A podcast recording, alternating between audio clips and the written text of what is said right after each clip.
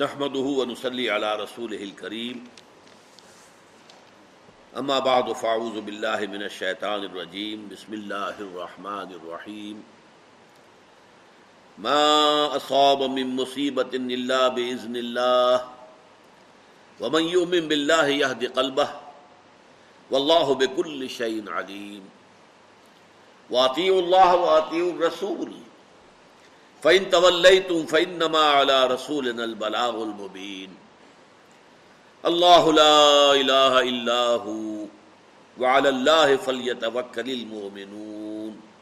صدق اللہ العظیم رب اشرح لي صدری ویسر لي امری واحلل عقدۃ من لسانی يفقهوا قولی اللهم ربنا الہمنا رشدنا واعذنا من شرور انفسنا اللهم ارنا الحق حقا وارزقنا اتباعه وارنا الباطل باطلا وارزقنا اجتنابه. آمین یا رب العالمین. اب ہم سورہ تغابن کے دوسرے رکوع کا آغاز کر رہے ہیں. ابھی میں نے اس کی صرف تین آیتیں تلاوت کی ہیں.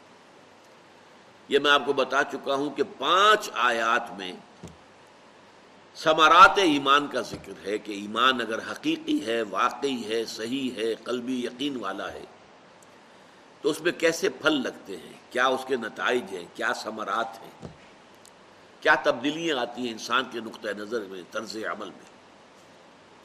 پھر تین آیتوں میں پرزور دعوت آئے گی کہ اب ان تقاضوں کو پورا کرو۔ یہ جو تین آیتیں آج اب میں نے پڑھی ہیں ان میں اصل میں آپ ایک شخص کا تصور کیجیے انڈیویجول کی حیثیت سے۔ ہمارے ہم میں سے ہر شخص کی حیثیتیں ہیں کہ ایک میں ایک انڈیویجول ہوں، لیکن میرے گرد میرے گھر بار والے ہیں، رشتہ دار ہیں، خاندان ہے، قوم ہے، ملک ہے، یہ پھر اس کے بہت سے دائرے بنتے چلے جائیں گے۔ مال ہے، اسباب ہیں دنیاوی، یہ تمام چیزیں، لیکن ایک ہے میں، اپنی ذاتی حیثیت میں، آپ اپنی ذاتی حیثیت میں۔ ایک فرد نوع بشر اپنی ذاتی حیثیت میں۔ اس فرد نوع بشر کی دو، یوں سمجھیے کہ ایسپیکٹس ہیں شخصیت کے۔ ایک کچھ احوال، کچھ حالات ہیں جو اس پر وارد ہوتے ہیں۔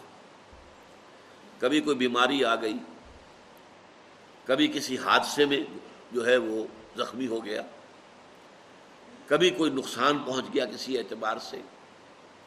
کسی نے اسے کوئی نقصان پہنچا دیا تکلیف پہنچا دی۔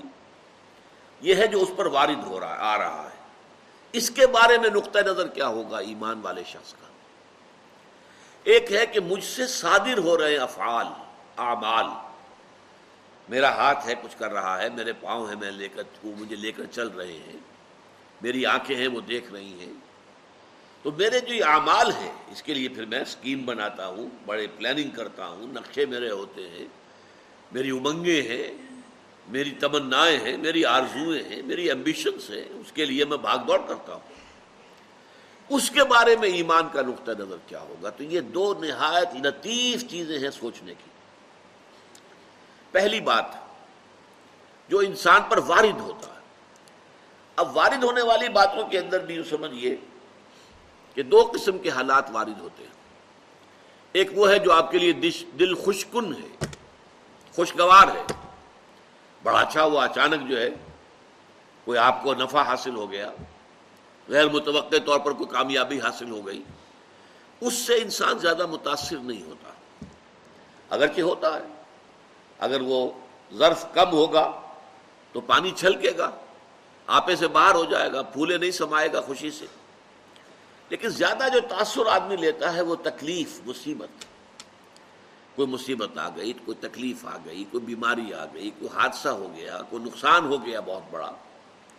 اس پر کیا ہوتا ہے کہ انسان ملول، غمگین، انتہائی مایوس ہو کر رہ جائے۔ پھر یہ کہ جس ذریعے سے وہ آئی ہے، فلاں شخص نے یہ کر دیا، اس کے خلاف دشمنی، نفرت کینا کدورت، وہ پیدا ہو جائے۔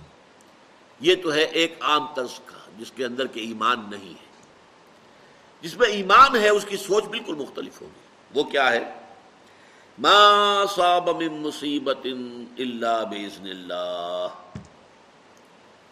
نہیں پڑتی کوئی پڑھنے والی کوئی مصیبت مگر اللہ کے اذن سے۔ جو بھی کچھ ہوا ہے، پہلی بات یہ جان لیجیے کہ وہ اللہ کے علم کے بغیر نہیں ہوا۔ واللہ بکل شین علیم، یہ آیت اسی پر ختم ہوگی۔ اللہ ہر چیز کا جاننے والا ہے۔ اچانک یہاں کچھ نہیں ہوتا۔ یہ اندھا بہرا مادہ جو ہے، یہاں پر اس کی کار فرمائی نہیں ہے۔ در حقیقت فیصلہ اللہ کا چل رہا ہے۔ جو شے بھی وقوع پذیر ہوتی ہے، وہ ایک تو یہ کہ اللہ کے علم میں پہلے سے موجود ہوتی ہے، دوسرے یہ کہ اللہ کے اذن سے آتی ہے۔ چاہے کسی ذریعے سے آئے، کسی نے آپ کو اٹھا کر پتھر دے مارا۔ اس نے پتھر پھینکا آپ کی طرف، یہ اس کا کام تھا، یہ اس کا عمل تھا۔ اگر اللہ نہ چاہتا، یہ پتھر آپ کو نہ لگتا۔ آپ کو لگا ہے تو یقیناً اذن رب سے لگا ہے۔ اب انسان اگر سوچے، میں یہ بھی کہہ سکتا ہوں کہ یہ پتھر مجھ نے مجھے مارا، اور میں یہ بھی کہہ سکتا ہوں کہ اللہ کی طرف سے آیا۔ اب سوچ سے نقطۂ نظر میں کتنی بڑی تبدیلی آ جائے گی۔ پہلے نتیجے میں غصہ، انتقام، غضب، یہ پیدا ہوگا اس شخص کے خلاف۔ اور دوسرے نتیجے میں یہ کہ ٹھیک ہے، اللہ کی طرف سے ہے، جو اللہ نے چاہا وہ ہو گیا۔ فلاں نے یہ کر دیا، فلاں نے یہ کر دیا، فلاں نے مجھے اس تکلیف میں ڈال دیا، فلاں کی وجہ سے مجھے یہ نقصان ہو گیا۔ ان سارے سے برو کشیر سے پیچا کے ہست بود مرا۔ چہا کے مقام رضا کشود مرا۔ اللہ کی طرف سے آئی ہے، میں راضی ہوں، میں مطمئن ہوں، میرے رب کی طرف سے ہے۔ جو کچھ ہے، بن جانب اللہ ہے۔ ماں صاحب میں مصیبت اللہ بزن اللہ۔ نہیں پڑتی کوئی پڑھنے والی، کوئی مصیبت، کوئی تکلیف مگر اللہ کے عزم سے۔ اللہ کے عزم کے بغیر پتا تک نہیں ہلتا یہاں پر۔ اس بات کو یقین کے درجے میں جان لیجیے اللہ کے عزم کے بغیر اس کائنات میں پتا تک نہیں ہل سکتا۔ وہ تصور خدا ہم جا کے پڑھیں گے تفصیل سے سورہ حدید میں کہ بس ہاں ایک کریٹر تھا کریٹ کر کے علیحدہ ہو کر بیٹھ گیا۔ نہیں۔ اس نے پیدا کیا ہے سمت العرش۔ پھر تخت حکومت کے اوپر بیٹھا ہے۔ اور یدبر الارض۔ وہ تدبیر کر رہا ہے امر کی۔ وہ فعال وہ ہے۔ لا فائل فی الحقیقت اللہ۔ فائل حقیقی اللہ ہے۔ تو ما صاب من مصیبت اللہ باذن اللہ، ومن یؤمن باللہ یہد قلبہ۔ اور جو اللہ پر ایمان رکھتا ہو، یہ ہے وہ صبرات ایمانی کا تذکرہ۔ اللہ اس کے دل کو ہدایت دے دیتا ہے۔ ہدایت کس بات کی؟ تسلیم و رضا کی۔ سر تسلیم خم ہے جو مزاج یار میں آئے۔ اے اللہ، اگر تیرے لیے تیرے حکم سے یہی تھا کہ میرا بچہ فوت ہو جائے، میں مطمئن ہوں۔ تیرے تو نے لیا تھا، تو نے لے لیا۔ اس پر صدمہ کہے کا؟ کوئی اس میں بھی خیر ہوگی؟ کوئی بھلائی اس میں بھی مزمر ہوگی؟ ہم نہیں دیکھ سکتے، تو دیکھتا ہے۔ ہم نہیں جان سکتے، تو جانتا ہے۔ ہمیں علم نہیں ہے، تجھے علم حاصل ہے۔ ان کا تالم ولا لالم تقدر ولا نقدر۔ بھیا کل خیر، تیرے ہاتھ میں خیر ہی خیر ہے، جو تیری طرف سے آیا خیر ہے۔ تو یہ جو راضی برضائے رب رہنا ہے، یہ ایمان حقیقی کا سمر اول ہے۔ شکوا شکایت، یہ کیوں ہو گیا، یہ کیسے ہو گیا، یہ اس نے کر دیا، یہ اس نے کر دیا۔ یہ نہیں، اس سب سے انسان نکل جاتا ہے، علیحدہ ہو کر بیٹھ جاتا ہے۔ جیسے کہ ایک چٹان ہوتی ہے کہ آندھی چل رہی ہے اور تیز جھکڑا ہے چٹان کو کوئی پرواہ نہیں اس کی۔ اس کی اپنی شخصیت جو ہے، اس کے اندر اس کا قلب جو ہے مطمئن ہے۔ یا یہ تو نفس المطمئن رب کے راضیت جو آیا، جو گیا، جو ملا، جو چھن گیا، کامیابی ہو گئی، ناکامی ہو گئی، ٹھیک ہے، دنیا کے اندر اونچ نیچ چلتی رہتی ہے، لیکن انسان کی اندرونی شخصیت جو ہے متاثر نہ ہو۔ یہ نہ ہو کہ ذرا کچھ مل گیا ہے تو پھولے نہیں سما رہے اور ذرا کو ہاتھ سے کوئی چیز نکل گئی ہے، تو اس کے اوپر انتہائی صدمے کی کیفیت۔ قرآن مجید میں اس کو بیان کیا گیا ہے بہت تفصیل سے۔ عام طور پر جو انسان غافل ہے، جس کے پاس ایمان نہیں ہے، اس کا حال کیا ہوتا؟ ہے سورہ بنی اسرائیل کی آیت نمبر تراسی سنا رہا ہوں آپ کو۔ وَإِذَا أَنْعَمْنَا عَلَى الْإِنسَانِ أَعْرَضَ وَنَعَا بِجَانِبِهِ۔ جب ہم انسان پر نعمتیں اپنی نازی کرتے ہیں، اعراض کرتا ہے، رخ موڑ لیتا ہے، ہماری طرف سے بے توجہ ہی کرتا ہے۔ ویزا نمنا انسان آ رہا ہے بھی جانے بھی ویزا مسر کانا یوسا اور جب کوئی تکلیف پہنچی تو مایوس ہو کر رہ جاتا یہ دو انتہائیں بندہ مومن کی زندگی میں نہیں آ سکتی۔ نعمت آئی ہے، شکر۔ تکلیف آئی ہے، صبر۔ سب اللہ کی طرف سے ہے۔ یہ بھی اللہ کی طرف سے، یہ بھی اللہ کی طرف سے۔ یہ بھی اللہ کی طرف سے آزمائش، یہ بھی اللہ کی طرف سے آزمائش۔ سورہ شورا میں فرمایا وہ انا ازقن انسان منا رحمتن فرحا بےحا ہمارا معاملہ یہ ہے انسانوں کا کہ جب ہم اسے اپنی رحمت کا مزہ چکھاتے ہیں تو پھر فرحا بےحا بڑا جو ہے، خوش ہوتا ہے۔ لیکن یہ فرح کا لفظ قرآن مجید میں اچھے سینس میں نہیں آتا۔ خوشی میں پھولے نہ سمانا۔ اب پاؤں زمین پر ٹکی نہیں رہے۔ وہ ان ہوں سید ان بما قدمت فائن انسان کفور اور جو کچھ ان کے اپنے کرتوت ہیں، ان کی پاداش میں اگر کوئی تکلیف ہم ان کے اوپر بھیج دیتے ہیں، تو بالکل نا ہو جاتا ہے۔ ہم پر تو کبھی اللہ کا کوئی فرق کرم ہوا ہی نہیں۔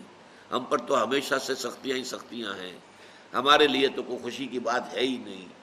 انتہائی نا بھول گیا سب کچھ کہ اس سے پہلے اللہ تعالیٰ نے کیا کچھ دیا تھا۔ ذرا سا ایک جھٹکا لگا اور معلوم ہوا کہ اب اللہ تعالیٰ کے ساتھ کوئی تعلق نہیں رہا کل بھی سورہ حامی میں سجدہ کی آیت نمبر انچاس ہے۔ لا يسم الانسان من دعاء الخير وان مسه الشر فيئوس القنوت۔ انسان جو ہے، بھلائی مانگنے میں تو تھکتا ہی نہیں۔ مانگتا رہتا مانگتا رہتا مانگتا رہتا، جتنا دے دیں اور اور، حل من مزید۔ لیکن اگر کوئی تکلیف پہنچ جاتی ہے تو پھر یوس مایوس ہو کر، قنوت نا امید ہو کر رہ جاتا یہ دو انتہا میں بیان کر رہا ہوں آپ کو۔ یہ کیفیت ہو گئی تو یہ انتہا ہے، یہ کیفیت ہو گئی تو یہ انتہا ہے۔ سورہ حود میں فرمایا، آیات نمبر دس و گیارہ، وَلَئِنْ أَذَقْنَا الْإِنسَانَ مِنَّا رَحْمَةً ثُمَّ نَزَعْنَاهَا مِنْهُ إِنَّهُ لَيَعُوسٌ كَفُورٌ۔ جب انسان کو ہم اپنی نعمت کا مزہ چکھاتے ہیں اور پھر وہ اسے چھین لیتے ہیں، تو مایوس اور نا امید ہو کر رہ جاتا ہے۔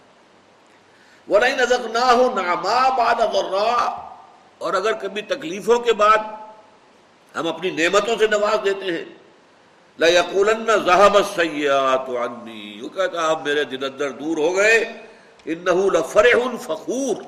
اب وہ نہایت جو ہے وہ خوشی میں اپنے آپے میں نہیں سما رہا اور فخر کر رہا ہے بہت۔ اس بحث کا نقطۂ عروج ہے سورہ فجر کی آیات پندرہ اور سولہ۔ فعمل انسان و اظام ابتلاح رب فکرم و فیقول ربی اکرمن انسان کا حال عجیب ہے۔ جب اسے اس کا رب آزماتا ہے، نعمتیں دیتا ہے، عزت دیتا ہے دنیاوی وہ کہتا میرے رب نے مجھے عزت دی۔ وہ اما اظام اب تلا ہو فقدر علیہ رزق ہو اور جب وہ آزماتا ہے اسے اور اس کا رزق جو ہے تنگ کر دیتا ہے۔ فیقول ربی احانن تو کہتا اللہ نے مجھے ذلیل کر دیا۔ کل ہرگز نہیں۔ یہ بڑا لطیف مقام ہے قرآن مجید کا۔ بہت کم لوگ اس کی گہرائی میں اتر سکے۔ اس میں برائی کیا ہے؟ اللہ نے نعمت دی، اللہ نے آیا، اللہ نے مجھے عزت دے دی۔ کیا خرابی ہوئی اس میں؟ اللہ نے ذرا رزق کر دیا تو اللہ نے مجھے دلیل کر دیا۔ بھائی اللہ ہی کی بات کر رہا ہے نا۔ دیا بھی تو اس نے اور اگر نہیں دیا تو بھی اس نے۔ کوئی شرک تو اس میں نہیں آیا، کوئی کفر اس میں نہیں آیا۔ گمراہی کیا ہے؟ گمراہی یہ ہے کہ تم اس کو عزت سمجھ رہے ہو، وہ عزت نہیں ہے، آزمائش ہے۔ کچھ تمہیں دیا ہے تو جانچنے کو، پرکھنے کو نہیں۔ اکاؤنٹ فور کرنا پڑے گا، جواب نہیں کرنی پڑے گی۔ اسے دنیا کی عزت نہ سمجھو، وہ آزمائش ہے۔ اگر کوئی سختی آ گئی ہے، تکلیف آ گئی ہے، تو یہ بھی ذلت نہیں ہے، یہ بھی آزمائش دونوں کیفیات بالکل برابر ہیں۔ آزمائش آزمائش۔ کبھی دے کر آزماتا ہے، کبھی چھین کر آزماتا ہے۔ لیکن جب دے دیا تو یہ سمجھا کہ اللہ نے مجھے عزت دے دی، غلط۔ عزت تو وہ ہوگی جو آخرت میں جا کر ملے، وہ عزت ہوگی۔ اور اگر یہاں کوئی چھین لیا تو اللہ نے مجھے دلیل کر دیا۔ غلط۔ ذلت تو وہ ہوگی کہ آخرت کے اندر ذلیل ہو جائے۔ اس کا اگلا ایک اور سٹیپ بھی ہے۔ ایک اعتبار سے تو میں نے عرض کیا، یہ برابر ہو گئے، دونوں امتحانی شکلیں ہیں۔ ایک اعتبار سے یہ جس کو دنیا میں عزت سمجھا جا رہا ہے، وہ زیادہ سخت امتحان ہے بنسبت اس کے جسے دنیا میں ذلت سمجھا جا رہا ہے۔ اگر اللہ تعالیٰ کی طرف سے نعمتوں کی بارش ہو رہی ہو تو غفلت تاری ہو جائے گی آپ پر۔ بہت کم لوگ ہوں گے جو اس حال میں بھی واقع اللہ کو یاد رکھیں۔ نعمتوں کی بارش ہو رہی ہے انسان غافل ہو جاتا ظفر اس کو آدمی نہ جانیے گا، چاہے کتنا ہی ہو وہ فہم زکا جسے عیش میں یاد خدا نہ رہی، جسے تیش میں خوف خدا نہ رہا۔ عیش میں یاد خدا نہیں ہوتی۔ عیش میں تو ہے، کھا رہے، پی رہے، عیش کر رہے، یاد خدا کہاں آئے گی؟ تکلیف میں اللہ یاد آتا ہے۔ اللہ کو پکارتا ہے، دعائیں کرتا ہے گڑ گڑاتا ہے۔ تو امتحان کون سا زیادہ سخت ہوا؟ وہ امتحان زیادہ سخت ہو گیا جس میں غفلت آ رہی ہوگی۔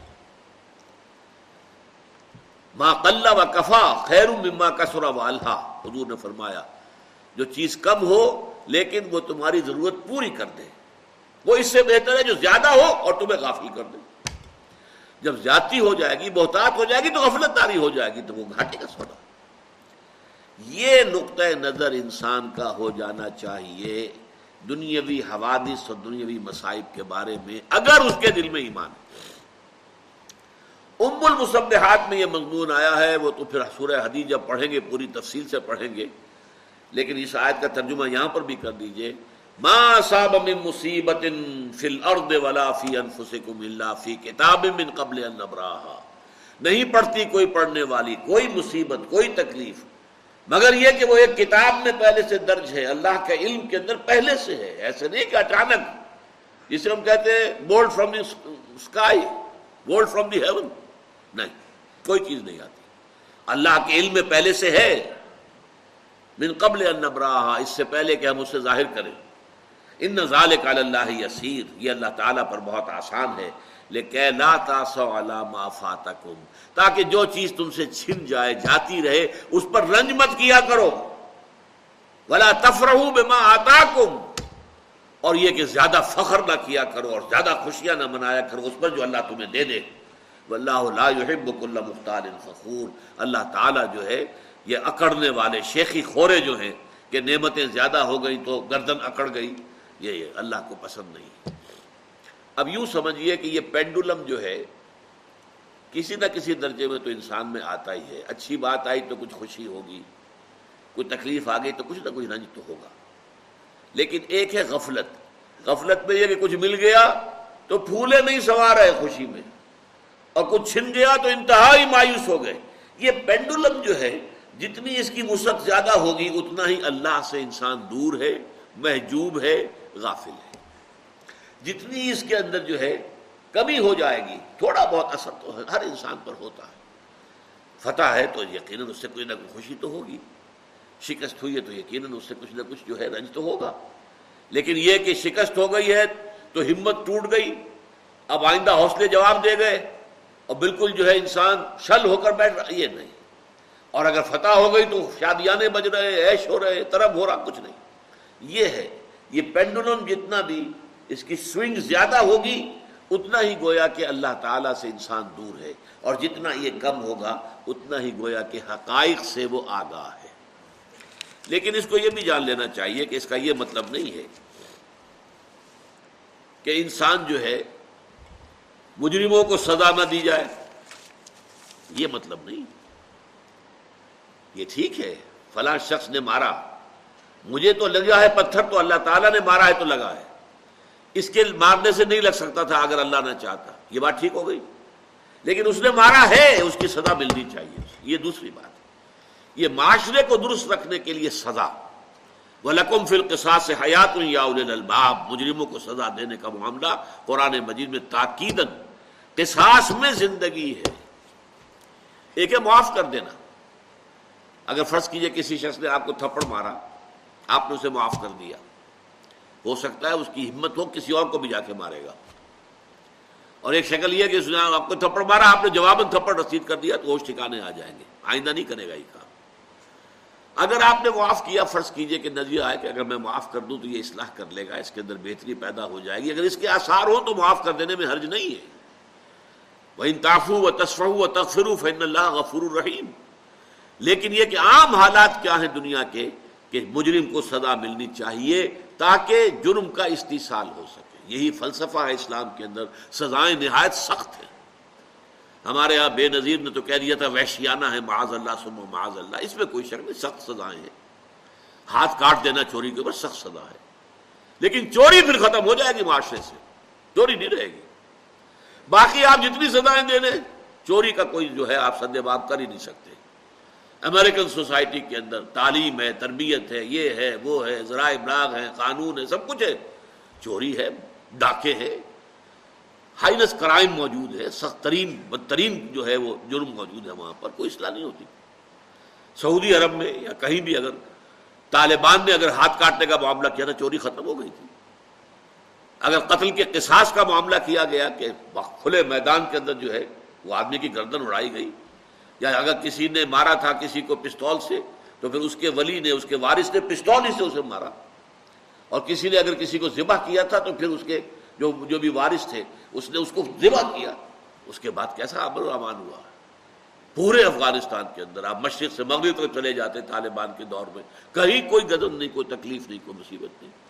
تو یہ ریڈیکیشن آف کرائم اس کے بغیر ممکن نہیں۔ ہے تو یہ مطلب اس کا نہیں ہے، یہ ہے آپ کی اندرونی سوچ۔ جو کچھ آتا ہے بغیر اذن رب نہیں ہے۔ لہذا جو بھی کچھ آیا ہے تو اللہ تعالیٰ جو ہے اس کے اوپر آپ کو راضی برائے رب رہنے کی توفیق عطا فرمائے۔ یہ تسلیم و رضا ہے، راضی برضائے رب۔ رضائے رب پہ راضی رہ یہ حرف آرزو کیسا؟ خدا خالق، خدا مالک، خدا کا حکم تو کیسا؟ یہ یوں ہونا چاہیے، یہ یوں ہونا چاہیے، یہ اس طرح۔ بھائی تم ہو کون؟ اللہ کا حکم چلے گا، اللہ کی مرضی چلے گی۔ تم یہ دیکھو تمہارا فرض کیا ہے، وہ ادا کرو۔ اللہ اللہ خرض اللہ۔ ہوگا وہ جو اللہ چاہے گا۔ تم اپنا فرض ادا کرو تاکہ اللہ تعالیٰ کے ہاں جا کر سرخرو ہو جاؤ۔ اے اللہ، میں اپنی حد تک جو ہے، اپنا وہ فرض ادا کرتا رہا۔ بس اس میں ہماری نجات ہے، اس میں ہم سرخرو ہو جائیں گے۔ اسی طریقے سے ظالموں سے انتقام نہ لیا جائے، یہ بھی غلط ہے۔ انتقام لینے کے لیے بھی سورہ شورا کے اندر بڑی تفصیل سے آیا ہے۔ لذین جن پر زیادتی ہوتی ہے، وہ بدلہ لیتے ہیں۔ اور تیسری بات یہ کہ ظلم اور استحصال کے خاتمے کی جد و جہد بھی لازم ہے۔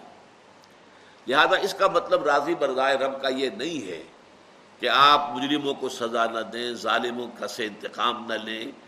ظلم اور استحصال کے نظام کو ختم کرنے کی کوشش، نہیں، یہ مطلب نہیں مطلب یہ ہے، یہ ضرور جان لیجیے کہ اگر کوئی نقصان ہو گیا ہے تو اب اس کے اوپر جو ہے غم میں، غصے میں، رنج میں بالکل بجھ کر رہ گئے اور ہمت جواب دے گئی، کمر یہ یہ شکل درست نہیں ہے۔ اللہ کی طرف سے آیا معاملہ تو ٹھیک ہے، یقیناً اس کے ہاتھ میں خیر ہے۔ بھیا دیکھ خیر ان نقالا کل شاہد قدیم یہ ایک پہلو ہوا، اب دوسرا پہلو۔ ایمان کے ثمرات میں سے دوسرا۔ وہ عطی اللہ و عطی الرسول فی طول تم فَإِنَّمَا عَلَىٰ رَسُولِنَا الْبَلَاغُ الْمُبِينَ۔ میں نے کہا تھا، ایک ہماری شخصیت کا رخ یہ جو ہم پر وارد ہو رہا ہے۔ ما صاب من مصیبت الا باذن اللہ ومن یؤمن باللہ یهد قلبہ واللہ بكل شیء علیم ایک جو ہم سے صادر ہو رہا ہے، اعمال صادر ہو رہے ہیں۔ ہم اپنے اعضاء و جوارے سے کوئی کام کر رہے ہیں۔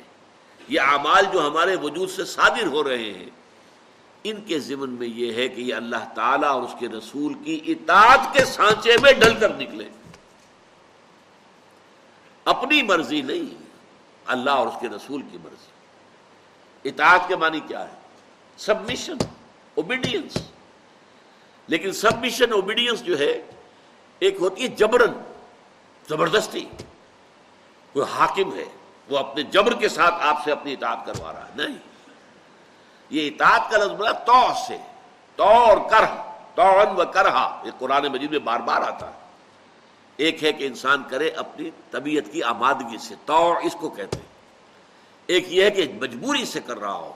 یہ کر ہے۔ لہذا اطاعت کے معنی ہے اللہ اور اس کے رسول کے احکام کی فرما برداری طبیعت کی آمادگی کے ساتھ، خوش دلی کے ساتھ۔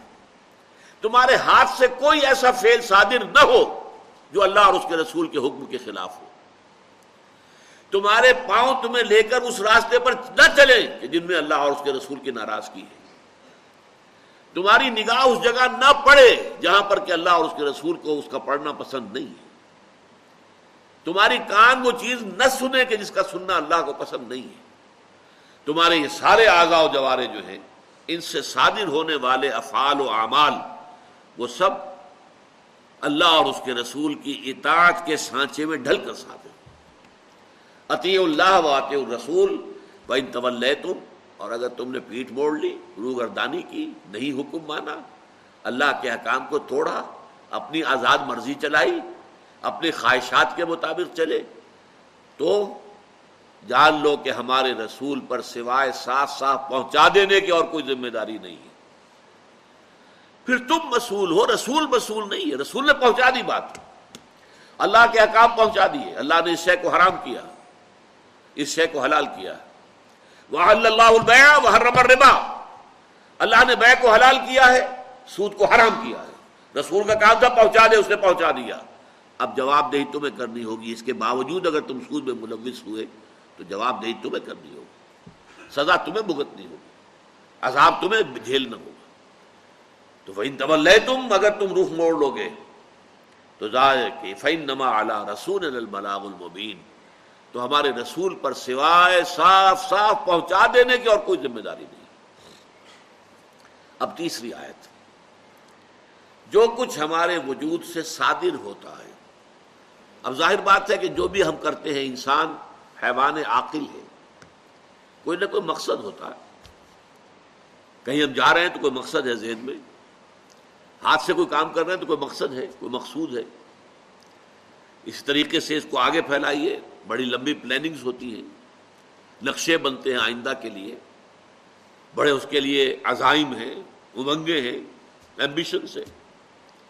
ان کے ضمن میں ایک اور بات ہے جو ایمان کے نتیجے میں پیدا ہو جانی چاہیے۔ اس کا عنوان ہے توکل۔ میرے کیے کچھ نہیں ہو سکتا جب تک کہ اللہ نہ چاہے۔ چاہے سارے اسباب مہیا ہوں، لیکن اسباب کے اوپر بھروسہ نہ ہو۔ بھروسہ ہو اللہ کی ذات اپنی سی محنت کرو، کوشش کرو، بھاگ دوڑ کرو۔ آئندو لہو مستقا تم امکانی حد تک سامان فراہم کرو اسلحہ جمع کرو، تیاری کرو، لیکن ہرگز نہ سمجھنا کہ ان اسباب کی بنیاد پر تمہیں فتح مل جائے گی۔ فتح ملے گی اگر اللہ چاہے گا یہ ہے توکل۔ اس توکل کے بھی بڑے الٹے الٹے معنی جو ہیں ہمارے ہاں جو خاص طور پر متصوفین حضرات انہوں نے پیدا کر دیے ہیں۔ ہرگز عمل سے بیگانہ نہیں ہونا ہے۔ کہ عمل سے فارغ ہوا مسلمان بنا کے تقدیر کا بہانہ نہیں۔ قرآن کہتا ہے عید الحم مستقات امکانی حد تک سامان فراہم کرو، گھوڑے بنے رکھو، تاکہ دشمن کے اوپر روب رہے۔ اپنا ایٹمی ہتھیار سنبھال کر رکھو، تاکہ ڈیٹرنٹ رہے۔ دشمن دس دفعہ سوچے حملہ کرنے سے پہلے۔ لیکن کبھی یہ نہ سمجھنا کہ فتح کا معاملہ ان اسباب پر، اس اسلحہ پر یا ہماری تعداد کے اوپر منحصر ہے۔ یہ جب سمجھا تو گویا کہ اس ایمان کے راستے سے ہٹ گئے۔ ہوگا وہ جو اللہ چاہے۔ گا دیکھیے، آپ کے پاس گاڑی ہے۔ آپ نے پیٹرول سے ٹینک فل کرا لیا ہے۔ گاڑی کی دیکھ بھال بھی کروا لی تھی، سروس بھی کروا لی تھی۔ اب آپ کو یہ ہے کہ اسباب مکمل میں صبح اٹھتے چلا جاؤں گا۔ بس یہی آپ نے مار کھا لی۔ انشاءاللہ میں صبح اٹھتے ہی چلا جاؤں گا۔ انشاءاللہ کہیں گے تو یہ ایمان ہے۔ اور اگر نہیں کہا تو یہ محجوبیت ہے، یہ غفلت ہے۔ اللہ سے دوری ہے۔ آپ کا ذہن کا رشتہ اللہ کے ساتھ نہیں، اسباب کے ساتھ ہے۔ کہ میرے پاس چونکہ یہ اسباب موجود ہیں، لہذا میں جب چاہوں گا اٹھوں گا، چلا جاؤں گا۔ نہیں۔ سورہ کہف میں واقع آیا ہے نا کہ یہود کے سکھانے پڑھانے پر کفار مکہ نے حضور سے تین سوال کیے تھے۔ بتائیے، یہ ذوالقرنین کون تھا؟ روح کی کیا حقیقت ہے؟ اصحاب کہف کون تھے؟ حضور نے کہہ دیا، کل بتا دوں گا۔ کیوں کہہ دیا؟ کہ روز حضرت جبرائیل آتے تھے، تشریف لاتے تھے، تو حضور نے گمان کیا، آ جائیں گے، میں پوچھ لوں گا پوچھے بتا دوں گا کل۔ اللہ کو اچھی نہیں لگی بات۔ نہیں آئے حضرت جبرائیل۔ اب اگلے روز لوگوں نے آ کے بتایا پوچھا، فرمائیے۔ کہ ابھی تو میرے پاس جواب نہیں آپ سوچئے، تالیاں پٹ گئی ہوگی کفار نے مذاق اڑایا ہوگا استضاء ہوا ہوگا۔ کئی دن گزر گئے۔ کس ذیق میں حضور کے وہ دن گزرے ہوں گے اس کا آپ تصور کیجیے۔ کتنی تکلیف اور کوفت آپ کو رہی ہوگی۔ اس کے بعد جب سورہ کاف نازل ہوئی ہے اور اس میں جوابات دیے گئے، اصحاب کاف کا قصہ شروع میں ہے، ذوالقرنین کا آخر میں ہے۔ ساتھ ہی یہ آیت بھی آگے، ولا تقولن لشیء فاعل ذلك غدا الا یشاء اللہ ہرگز کبھی نہ یہ کہیے گا کہ یہ کام میں کل ضرور کر دوں گا، مگر اس کے ساتھ کہ انشاءاللہ، اگر اللہ نے چاہا تو میں یہ کام کر یہ ہے توکل۔ ہوگا وہی کچھ جو اللہ چاہے گا۔ لیکن جیسا کہ میں نے عرض کیا، اس کے یہ معنی نہیں ہے کہ انسان جو ہے وہ وسائل سے کنارہ کش ہو جائے سی و جوہد چھوڑ دے۔ جیسا کہ میں نے آپ کو آیت سنائی عید الحم مستطاعت ان کے لیے امکان بھر، استطاعت بھر ساز و سامان فراہم کرو، اسلحہ فراہم کرو۔ ربات الخیل، گھوڑے بندے رکھو، جنگی گھوڑے۔ کیولری جو ہوتی تھی وہ تو اسی کی ہوتی تھی۔ آج جو ٹینکوں کو کہتے ہیں آپ، اس وقت کے ٹینک کیا تھے؟ گھوڑے تھے۔ لیکن یہ کہ کس لیے؟ ترہبون بہی ادو اللہ و ادو تاکہ اس کی وجہ سے تم اللہ کے دشمنوں کو اور اپنے دشمنوں کو مرعوب کر سکو، ان کے اوپر روب ڈال سکو۔ اسی طرح ایک واقعہ آیا، حضور صلی اللہ علیہ وسلم کی سیرت پاک سے ہمیں ملتا ہے کہ حضور مسجد میں تشریف فرما تھے آپ نے دیکھا کہ ایک بدو آیا، اس نے اپنے اونٹ سے اترا۔ اونٹ کا گھٹنا نہیں باندھا اور خود مسجد میں چلا ہے یہ اونٹ کا گھٹنا باندھنا جو ہے، سمجھ لیجیے، اگر جن لوگوں کو معلوم نہیں کہ در حقیقت یہ اونٹ کے جو چار ٹانگیں ہیں ان میں سے ایک ٹانگ کا گھٹنا موڑ کر اس کے اوپر رسی باندھ دیتے تھے۔ اب وہ تین ٹانگوں پر کھڑا رہ گیا۔ تو تین ٹانگوں پر کھڑے ہونے کی وجہ سے دوڑ نہیں سکتا، بھاگ کے نہیں جا سکتا۔ ذرا یوں اچک اچک کر، جا سکتا ہے ادھر ادھر کہ کوئی درخت ہے، کوئی کیکر کا درخت ہے تو اس میں سے کچھ کھا لے، لیکن دوڑ نہیں سکتا۔ یہ حفاظت کا ذریعہ ہوتا تھا۔ اور اس کو کہتے تھے اعقال باندھ دینا اونٹ کے گھٹنے کو۔ اور اس رسی کو کہتے تھے اقال۔ اقال اور اقال فرق ذہن میں رکھیے۔ اقال، رسی باندھ دینا اور رسی اقال۔ وہی اقال ہے کہ جو عرب جو ہے پھر اپنے سر کے اوپر باندھ لیتا اس رسی کو۔ جب چلنا ہے سفر پر، وہ گھٹنا کھولا، وہ رسی اب کہاں رکھے؟ وہ رسی جو ہے اس نے اپنے سر کے اوپر لگا لی۔ وہی وہ ان کا لباس کا جو حصہ بنا ہوا، بڑا عمدہ وہ سنہری اور یہ اور وہ بنے ہوتے وہ کال اصل میں یہ ہے۔ تو حضور نے دیکھا کہ اس نے، اس شخص نے، اس بدو نے اپنے اونٹ کا گھٹنا باندھا نہیں۔ اندر جب آیا وہ شخص تو حضور نے پوچھا، تم نے اپنے اونٹ کا گھٹنا کیوں نہیں باندھا؟ اس نے کہا، میں نے اللہ پر توکل کیا۔ حضور نے فرمایا، غلط۔ عاقل ہاں جاؤ اس کا گھٹنا باندھو۔ سم توکل، پھر اللہ پر توکل کرو۔ اسباب و وسائل کو ترک کر دینا توکل نہیں ہے۔ لیکن یہ ذہن میں رکھنا کہ اسباب و وسائل سے کچھ نہیں ہوگا جب تک کہ اللہ کا اذن نہ ہو، اللہ کی مرضی نہ ہو۔ ہمارا سارا دار و مدار بھروسہ، توکل ذات باری تعالیٰ یہی بات ہو گئی تھی غزوہ ہنین میں۔ بارہ ہزار کا لشکر تھا حضور کے ساتھ۔ یوں سمجھیے کہ یہ اس وقت تک، ویسے تو بعد میں غزوہ تبوک میں تیس ہزار کا لشکر بھی آپ کے ساتھ تھا۔ لیکن غزوہ ہنین تو سن آٹھ میں ہو رہا ہے۔ وہ سن نو میں ہے۔ تو بارہ ہزار، دس ہزار اصل میں صحابہ کرام تو گئے تھے، حضور کے ساتھ فتح مکہ کے موقع پر موجود تھے۔ وہاں جو کچھ لوگ نئے ایمان لے آئے فتح مکہ کے بعد، اور کچھ ایمان تو نہیں لائے، لیکن مسلمانوں کے ساتھ شامل ہو گئے، وہ بھی فوج میں شامل ہو گئے۔ تو بارہ ہزار کی نفری بن گئی۔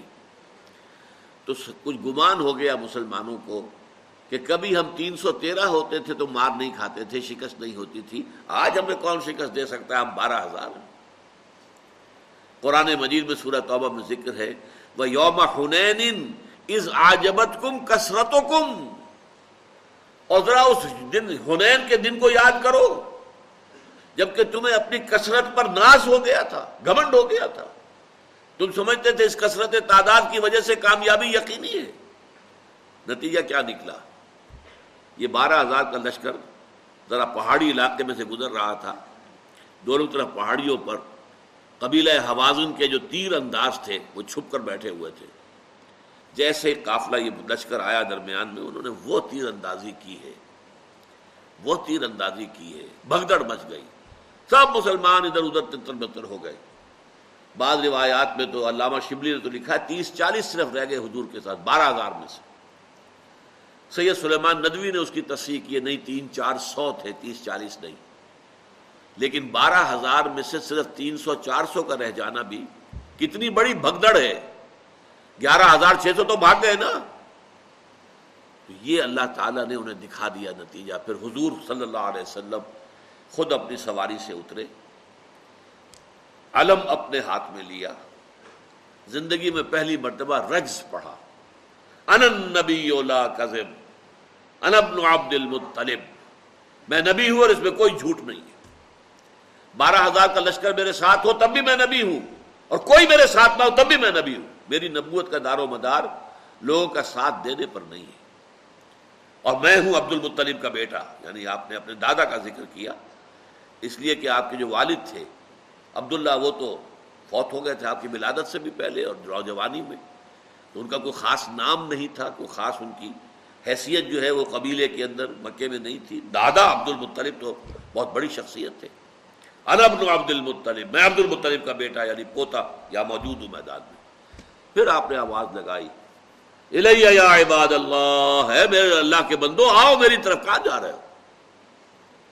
اس میں پھر آواز نہیں یا صاحب البدر ہے بدر والوں جو بدر میں شریک تھے، آؤ کہاں جا رہے ہو؟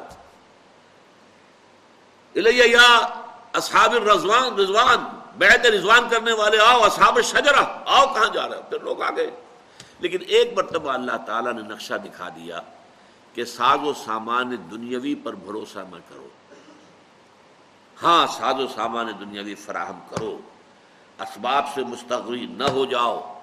لیکن کبھی بھی یہ نہ سمجھنا کہ تمہارے اپنے اسباب سے، وسائل و ذرائع سے، تمہاری طاقت سے، تمہاری صلاحیت سے، تمہاری ذہانت سے، تمہاری فطانت سے کوئی نتیجہ نکلے گا۔ نتیجہ وہ نکلے گا جو اللہ چاہے گا۔ اسی کو کہتے ہیں تفویض الامر اللہ اپنے معاملے کو اللہ کے حوالے کر دینا۔ اللہ ان اللہ بصیر بالعباد۔ میں نے اپنا معاملہ اللہ تعالیٰ کے حوالے کر دیا۔ یقیناً اللہ تعالیٰ اپنے بندوں سے کو دیکھ رہا ہے۔ وہ میرے حالات کو دیکھ رہا ہے۔ میری کیفیات کو دیکھ رہا ہے۔ میرے مسائل اور میری مشکلات سے واقف ہے۔ وہ ہر شے کا جاننے والا ہے۔ وہ میری ضروریات کو مجھ سے بڑھ کر جانتا ہے۔ جیسے کہ گاؤں کے اندر دیہات میں آپ کو معلوم ہے، بڑا جاگیردار ہو، بڑا وڈیرا ہو، اگر کسی عام آدمی کو اس کی سرپرستی حاصل ہو جائے تو کتنا اطمینان اسے ہوتا ہے۔ کہ میں مجھے کوئی کیا نقصان پہنچائے گا؟ لوگوں کو معلوم ہے کہ یہ جاگیردار کا، وڈیرے کا، فلاں کا، یہ تو در حقیقت ان کا خاص آدمی ہے۔ تو اگر آپ اللہ کے ہو جائیں گے من کان اللہ کان اللہ لہو، جو اللہ کا ہو جائے گا، اللہ اس کا ہو جائے گا۔ اللہ کا ولی اور کسی کہتے ہیں؟ اللہ ولی الزین من ظلمات النور۔ اللہ ولی ہے اہل ایمان کا، وہ انہیں نکالتا ہے اندھیروں سے روشنی کی طرف۔ اسی میں حضور نے ایک مرتبہ حضرت ابن عباس رضی اللہ تعالی عنہما کو وہ حضور کے ساتھ چچا داد بھائی بھی تو تھے نا؟ تو سواری پر حضور کے پیچھے بیٹھے ہوئے تھے، گھوڑے یا اونٹ پر۔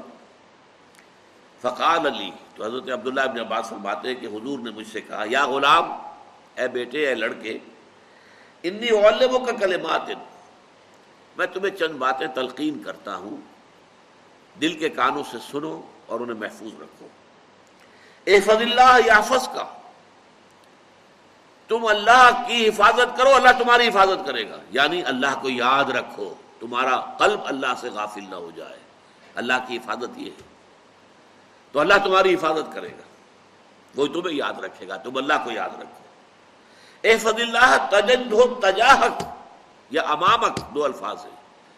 اللہ کو یاد رکھو گے، تم اسے اپنے سامنے موجود پاؤ گے۔ ہر وقت مدد کرنے کے لیے تیار ہے اللہ تعالیٰ۔ بشرطے کہ تمہارے دل میں اللہ کے اوپر یقین موجود اللہ پر جو ہے ایمان موجود ہے۔ اذا سالتا فس اللہ۔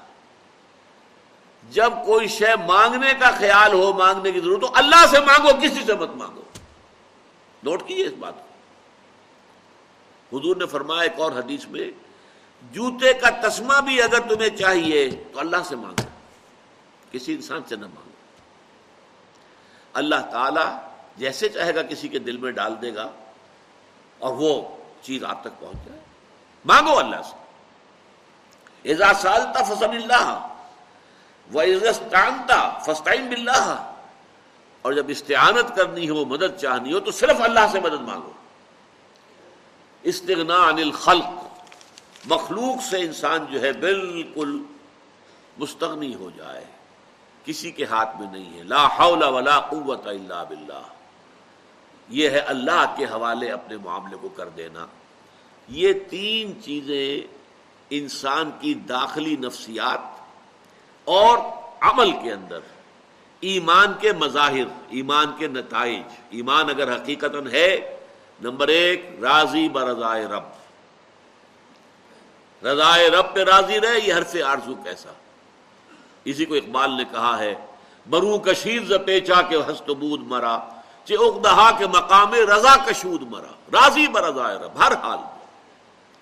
نمبر دو، اعمال جو بھی صادر ہوں، وہ سانچے میں ڈھلے ہوئے ہوں اطاعت خدا بندی اور اطاعت رسول کے۔ نمبر تین، توکل صرف اللہ پر ہو، بھروسہ کسی شے پر نہ ہو۔ مادی وسائل پر، نہ اپنی طاقت پر، نہ اپنی ذہانت پر، نہ اپنی فطانت پر، نہ اپنی صلاحیت پر۔ حتی الامکان کوشش کرو، لگے رہو۔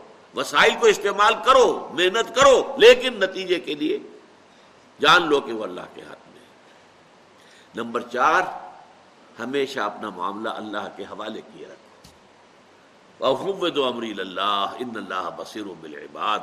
میں اپنا معاملہ اللہ کے حوالے کرتا ہوں۔ تو میں نے جیسا کہ عرض کیا، تم اللہ کے ہو جاؤ، اللہ تمہارا ہو جائے گا۔ من کان اللہ کان اللہ لہو۔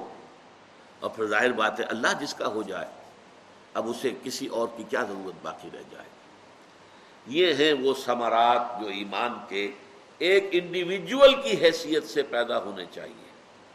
اگلی دو آیتوں میں یہ انسان اس دنیا کے اندر ہے، تو رشتے ہیں، تعلقات ہیں، اور پھر یہ کہ مال و اسباب دنیاوی ہے جس کی ضرورت ہوتی ہے، اس کے بارے میں نقطۂ نظر کیا ہونا چاہیے اگر ایمان دل میں ہے؟ تو وہ اگلی دو آیات میں ہے اس کے بعد تین آیات میں پھر پھر زور جو دعوت دی گئی ہے کہ اب ان تقاضوں کو اپنی شخصیت کے اندر پیدا کرو۔ یہ رنگ جمے تمہاری شخصیت کے اندر، عملی اعتبار سے بھی اور ذہنی اور فکری اور نفسیاتی اعتبار سے بھی۔ بارک اللہ علی ولکم فی القرآن العظیم و نفانی و ایاکم بالآیات وزلک الحکیم۔